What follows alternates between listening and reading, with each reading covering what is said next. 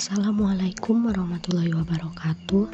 Perkenalkan nama saya Neng Rani dengan NIM terakhir 215 dari Fakultas Kesehatan Masyarakat Universitas Diponegoro. Kali ini saya akan membahas mengenai perilaku anak yang memilih-milih makanan atau biasa disebut dengan picky eater Kejadian kasus anak dengan gizi buruk di Indonesia semakin meningkat dari tahun ke tahun. Kasus gizi buruk ini dapat disebabkan oleh perilaku anak yang memilih-milih makanan, di mana anak tidak tahu kandungan gizi yang ada pada makanan yang dipilihnya itu dapat memenuhi kebutuhan gizinya atau tidak. Picky eater biasanya terjadi pada anak usia 1 hingga 3 tahun dan berisiko dua kali lebih besar pada anak usia 4,5 tahun karena dapat menyebabkan berat badan rendah pada anak dibandingkan anak yang bukan picky eater. Seperti yang kita semua ketahui, anak biasanya tidak menyukai makanan yang terasa pahit maupun pedas dan makanan yang terasa masam.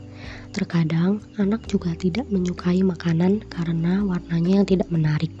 Tetapi seringnya, mereka tidak menyukai makanan karena makanan tersebut sulit untuk dikunyah. Kesulitan makan pada anak berisiko tinggi menjadi malnutrisi seiring bertambahnya usia.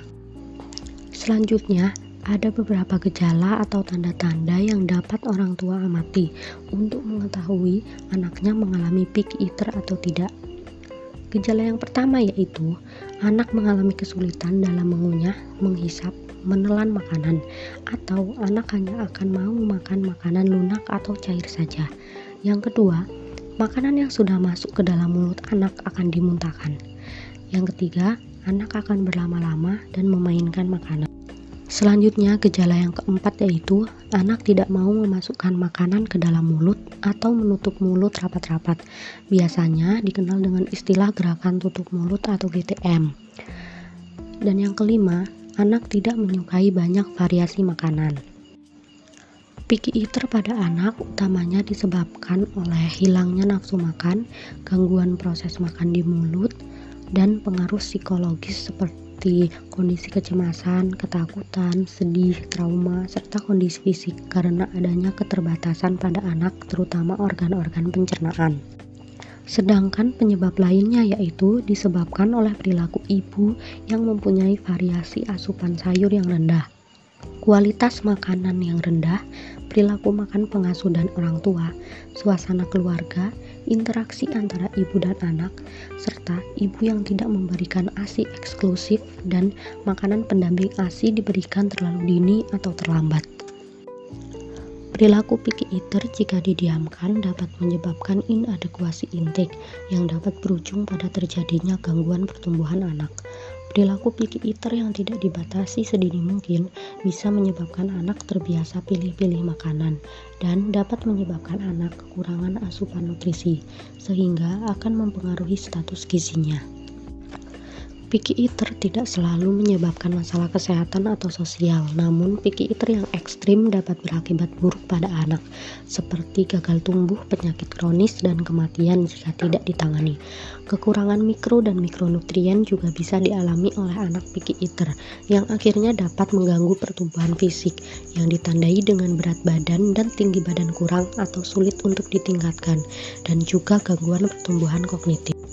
Ada beberapa hal yang dapat dilakukan orang tua untuk mengatasi perilaku eater pada anak dan ketidaksukaan anak terhadap makanan tertentu yaitu dengan menyajikan makanan dalam porsi kecil. Menyajikan makanan secara bervariasi meskipun bukan makanan kesukaan orang tua. Paparkan anak pada makanan baru sebanyak 10-15 kali. Selanjutnya, sajikan makanan di meja dengan jarak yang dapat dijangkau anak. Orang tua memberikan contoh dengan makan makanan secara menyenangkan tanpa menawarkan ke anak, sampai rasa takut anak terhadap makanan hilang dengan sendirinya. Jika makanan yang diberikan pada anak membuat ia mual atau bahkan muntah, hentikan sejenak dan ganti dengan makanan kesukaannya. Kemudian, campurkan sedikit makanan baru dengan makanan yang disukai anak dan perlahan-lahan tingkatkan proporsi makan baru. Ortu harus bersikap dan berpikir netral dan tenang dalam menyikapi asupan makanan anak. Sekian pembahasan mengenai perilaku picky eater pada anak. Ada kurangnya mohon dimaafkan. Wassalamualaikum warahmatullahi wabarakatuh.